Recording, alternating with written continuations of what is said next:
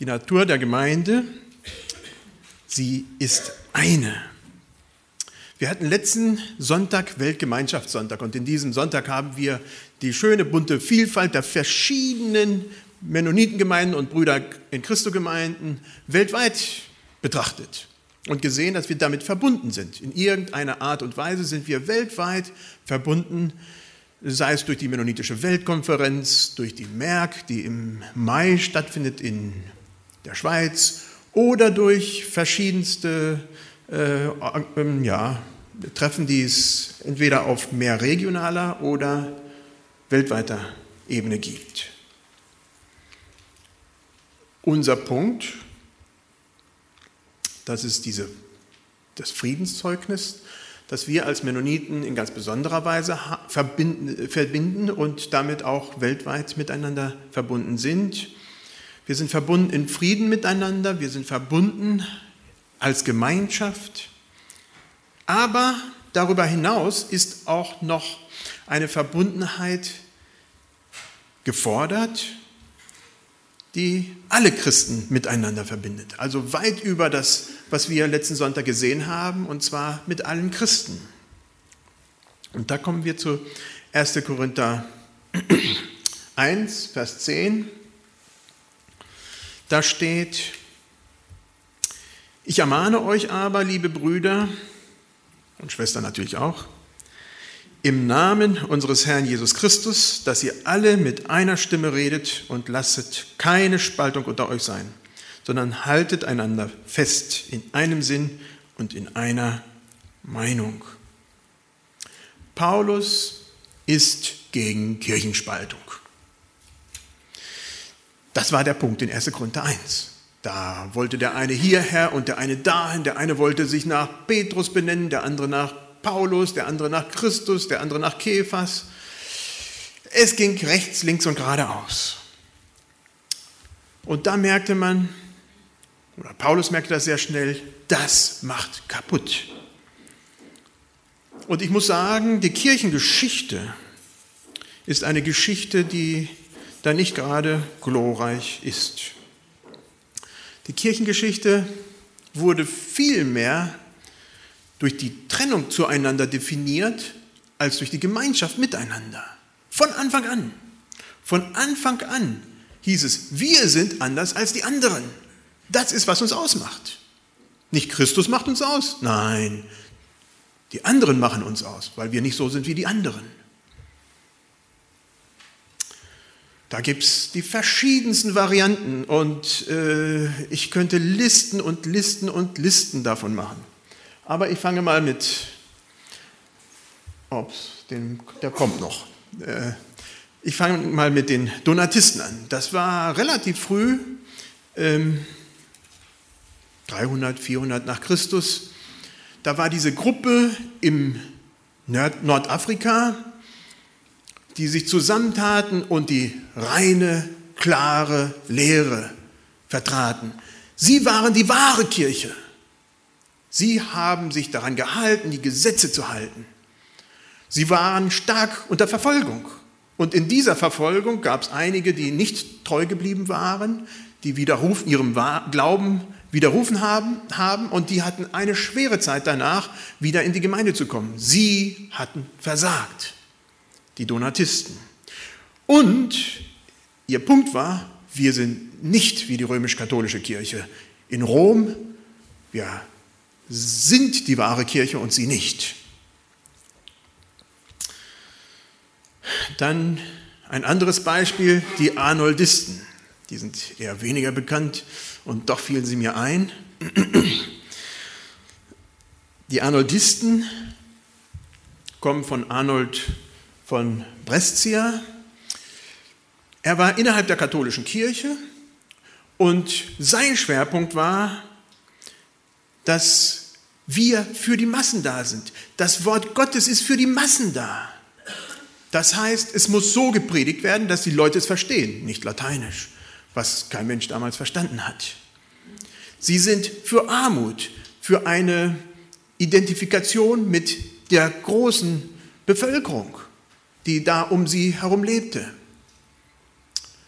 Ja, er hatte nicht viel Erfolg Er war mitten in der katholischen Kirche, wie es so viel auch in der katholischen Kirche gibt, ist da eine bunte, große Vielfalt, die die meisten von uns nicht kennen. Und das war halt eben ein Arm davon äh, und wurde umgebracht. Dann haben wir die Valdenser. Lux lucet in tenebris. Ei, wer kann Lateinisch? Licht, Leu hm? Licht scheint in der Finsternis. Genau. Die Waldenser hatten als ganz wichtigen Punkt Wort, das, den wortwörtlichen Gehorsam an den Lehren Jesu. Ihnen war ähm, ja, die Bergpredigt sehr wichtig. Also uns stehen sie sehr nah eigentlich, die Waldenser. Und sie definierten sich aber auch von dieser Trennung von den anderen. Wir sind anders. Die römisch-katholische Kirche mit Papst Benedikt XVI. und 20 andere Kirchen, die dazugehören zum Papst. Wir denken immer nur an die römisch-katholische Kirche, aber es gibt 21 Kirchen, die der, dem Papst unterstehen und die römisch-katholische ist eine davon. Ähm, die lehren die, äh, die Sukzession des Papstes, die Nachfolgeschaft des Papstes, das ist wichtig. Der Papst, das ist der Bischof, der erste Bischof von Rom und die Nachfolgenschaft direkt von Petrus. Das ist wichtig, das macht uns aus. Wir sind die einzige Kirche. Ja, das ist noch so ein bisschen ein Wermutstropfen, den man immer wieder empfindet, ähm, der auch heute noch immer wieder zu äh, Schlagzeilen in den Medien führt, aber auch äh, in den persönlichen Kontakten ein bisschen so ein Wermutstropfen ist, weil das nach wie vor so ist. Die anderen werden als ja, die Brüder außerhalb der Kirche bezeichnet, ähm, sind halt eben nicht drinne. Dann haben wir John Wycliffe, und seine Nachfolger oder naja, seine Nachfolger, gedankliche Nachfolger von John Wycliffe, das waren dann Luther und Calvin, die dann einen anderen Schnitt machten und sagten, es gibt eine sichtbare Kirche und es gibt eine unsichtbare Kirche. Also das haben sie dann getrennt und gesagt, wenn jemand zur sichtbaren Kirche gehört, dann heißt das noch lange nicht, dass der zur unsichtbaren Kirche gehört. Das heißt, jemand kann sein Leben lang in die Kirche gegangen sein und fernab von Gott sein oder umgekehrt. Gar nicht in die Kirche gehen und trotzdem mit Gott wandeln. Also auch da kam es immer wieder mit Luther, mit Calvin, Calvin reformierte Kirche, Luther lutherische äh, Kirche, zu diesen Trennungen und zu der Definition, wir sind, wer wir sind, weil wir nicht so sind wie die anderen Kirchen.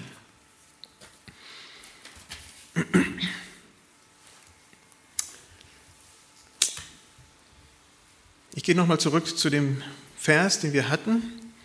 Ich ermahne euch aber, liebe Brüder, im Namen unseres Herrn Jesus Christus, dass ihr alle mit einer Stimme redet und lasset keine Spaltung unter euch sein und so weiter. Mit einer Stimme reden. Nicht mit einer gespaltenen Zunge reden. Das ist was anderes. Was bedeutet das? in der Bibel, da gibt es im Neuen Testament ganz viele Bilder, wie diese Gemeinde ist, diese Kirche. Ganz, ganz viele bunte, bunte Bilder. Paul Miner kommt auf 96 solcher Bilder. Äh, ja, ihr seid das Salz der Erde, ihr seid das Licht der Welt. Als ein, oder das sind ja schon wieder zwei Bilder gleich. Oder ihr seid ein Brief, gelesen von den Menschen. Oder ich bin der Weinstock, ihr seid die Reben. Und dann gibt es noch ganz, ganz viele verschiedene Bilder von Gemeinde. Und ein paar dieser Bilder binden das Ganze, was Gemeinde ist, zusammen. Und eins davon, eins, was dieses ganze Gebilde zusammenhält, das ist die Einheit. Finden wir immer kreuz und quer durch das Neue Testament. Das ist die Einheit. Was bedeutet das? Weil das ist gleich natürlich auch der Wundepunkt von dem, was wir heute sehen, was wir praktisch mit unseren Augen sehen. Im 20. Jahrhundert gab es, Anfang 20. Jahrhundert, 1900 Denominationen, die so mehr oder weniger bekannt waren. So gar nicht viel später, also so Pi mal Daumen 80 Jahre später, 1984, waren es schon 22.000. Und wenn wir das heute zählen würden, also mal 30 Jahre später, wäre es ein Vielfaches davon. Das heißt, es gibt Spaltung, Spaltung, Spaltung, jeder erfindet sich selber wieder. Was ist da mit der Einheit? Was bedeutet da Einheit? Ich denke, mir ist wichtig zu erkennen, dass die Einheit trotzdem wichtig ist.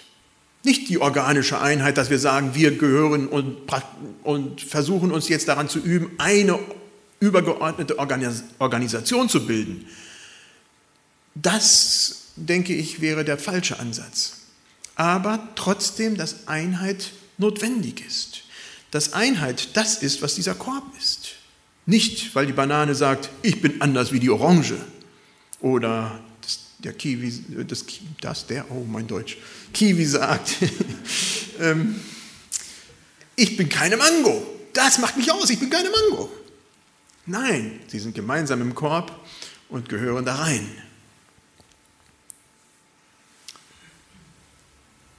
Wir Mennos, wir Mennoniten, wir haben auch uns lange, lange Zeit über diese Differenz zu den anderen definiert. Wir sind nicht so wie die anderen.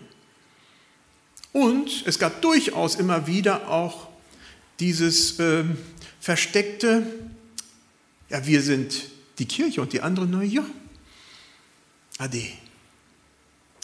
Wir haben aber nicht die letztendliche Weisheit, das haben wir nicht. Vor Gott müssen wir in Demut bekennen, ja, wir gehören auch zu diesem bunten Bild was Kirche ist, was Kirche Gottes ist. Da steht Jesus Christus im Zentrum. Wer ihm nachfolgt, der wird gerettet. Wie kann das sein? Keine Spaltung. Das hatten wir gelesen bei Paulus. Wie kann das sein, wenn unsere Realität, die wir sehen, so komplett anders ist, so komplett an dem vorbeigeht, was in diesem Vers steht? Es gibt heutzutage viele Gemeindegründungen. Und mir tut das Herz weh, dass viele davon aus Schmerz geboren werden. Es gibt da Schmerz sowieso bei einer Gemeindegründung, weil das ja eine Geburt ist, da, da entsteht was und irgendwann einmal ist das dann soweit und das ist schon schwierig genug. Aber wenn es dann aus Trennung heraus geschieht, weil man sich böse geworden ist, dann finde ich das schade.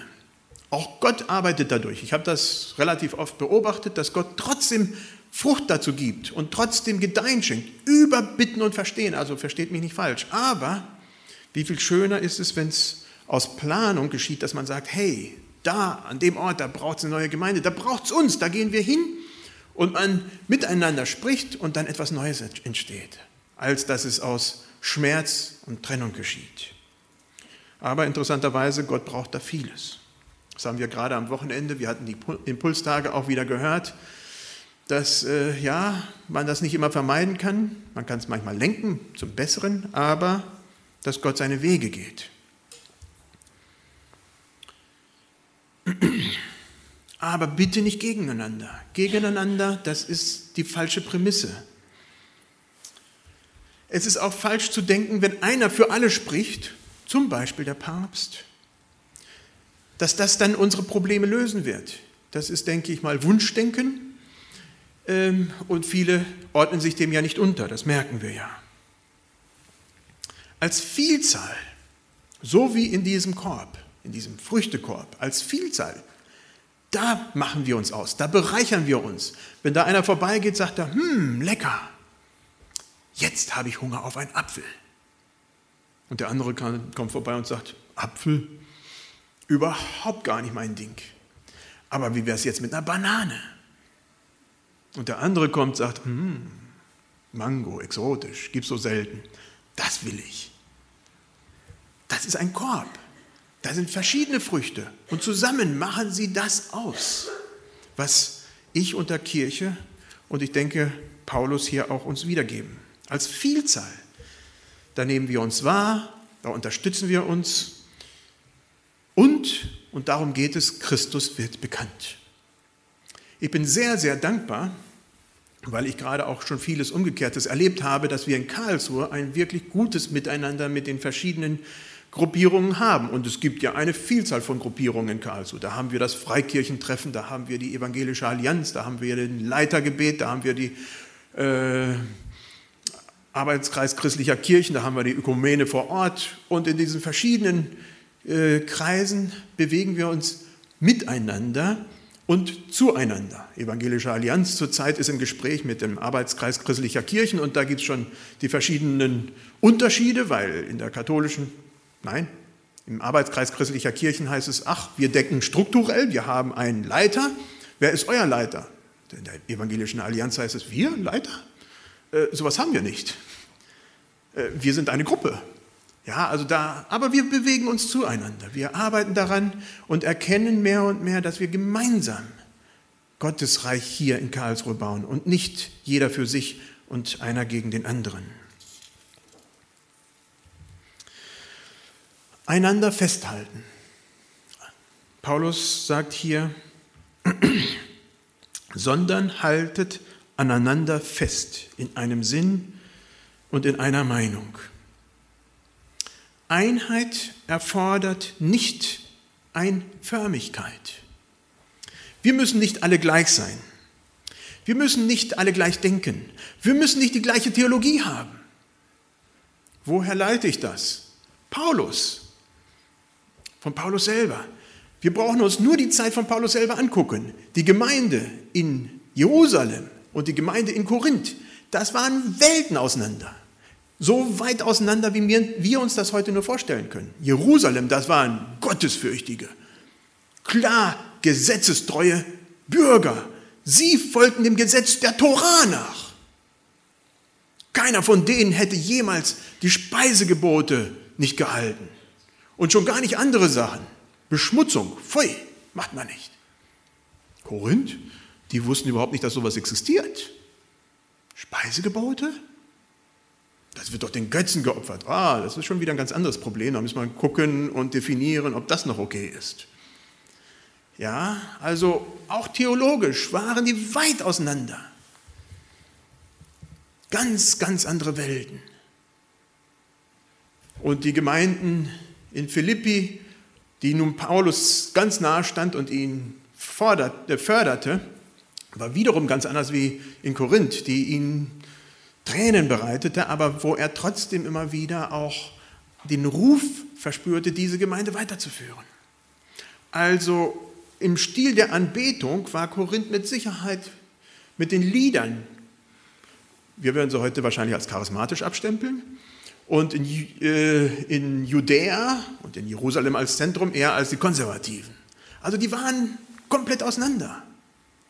Wäre der eine zu dem anderen gegangen, hätte er gesagt, wow, was ist das hier? So ist es heute mit den verschiedenen Gemeinden.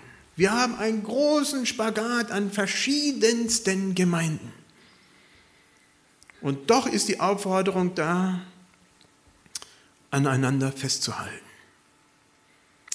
Das war, was Paulus versucht hat. Und er sagte zu den Korinthern, hey, ihr wisst, wenn ihr jede Woche etwas zusammenlegt, wenn ihr zusammenkommt, ich reise nach Jerusalem, nehme euer Geld mit und ihr schickt jemanden mit, dass, ich, dass ihr merkt, dass ich da nicht untreu darüber bin.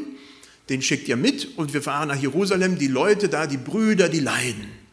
Das war eine arme Gemeinde mit ganz vielen alten Leuten, die nach Jerusalem strömten. Und dadurch hat sich natürlich das Problem vervielfältigt in dieser Stadtgemeinde. Und da hat Paulus für gesammelt, dass die Not da gelindert wird. Von diesen ganz unterschiedlichen Gemeinden aneinander festhalten. Ich bin froh, dass wir etwas von diesem mehr und mehr sichtbar in Karlsruhe sehen. Wie gesagt, ich habe es auch anders erlebt. An einer Stelle, da wollte mein Vater dann, als die Gemeinde da gegründet war, in die Evangelische Allianz kommen. Und das war dann der Grund, warum die Evangelische Allianz dann aufgegeben wurde. Das hieß es, nein, die können nicht rein. Sie gehören nicht zu uns. Und dadurch war, bumm, aus. Schade, wo wir doch eher diesen Korb darstellen, eine Vielfalt. Nicht, dass wir falsch wären, aber wir sind eine Frucht. Wir sind nicht das ganze Bild. Das ganze Bild, das ist die Gemeinde Jesu Christi. Und das ist Jesus Christus im Zentrum und nicht die eine einzelne Ortsgemeinde. So möchte ich uns ermutigen zur Eintracht. In, in der ganzen äh, Verschiedenartigkeit. Jeder hat seine blinden Winkel. Wir haben unsere Stärken, andere haben ihre Stärken. Und so machen wir uns als Gemeinde Jesu Christi aus. Nicht der eine als Definition gegen den anderen, sondern indem wir merken, dass wir zusammen, ja, Gemeinde Jesu Christi sind. Wir sind im Bild gesprochen von diesem Weinstock und der Rebe. Wir sind als Gemeinde nicht der Weinstock. Und wenn wir dann mal irgendwo Gemeinden gründen, sind das nicht unsere Reben. Jesus Christus ist der Weinstock. Und wir als Gemeinden, ganz bunt, ganz unterschiedlich, wir sind die Reben. Es ist nicht die eine Rebe, wir sind die Reben. Ja, das ist mir wichtig, dass wir das immer wieder verstehen. Jesus Christus, der ist Zentrum, er ist Angelpunkt. Darum dreht sich alles. Und wir haben einen Beitrag da drin zu leisten. Nicht, dass es egal ist, wenn das eine fehlt. Überhaupt nicht. Wenn die Banane da weg ist, dann bin ich traurig. Dann gibt es keinen Bananenshake, wie es gestern bei uns gab. Und das ist wichtig, das tut gut. Ja, das ist traurig, wenn da was fehlt. Es ist nicht egal, ob wir nicht da sind oder nicht, äh, ob wir da sind oder nicht. Aber es braucht halt eben die Vielfalt. Lass uns aufstehen zum Gebet.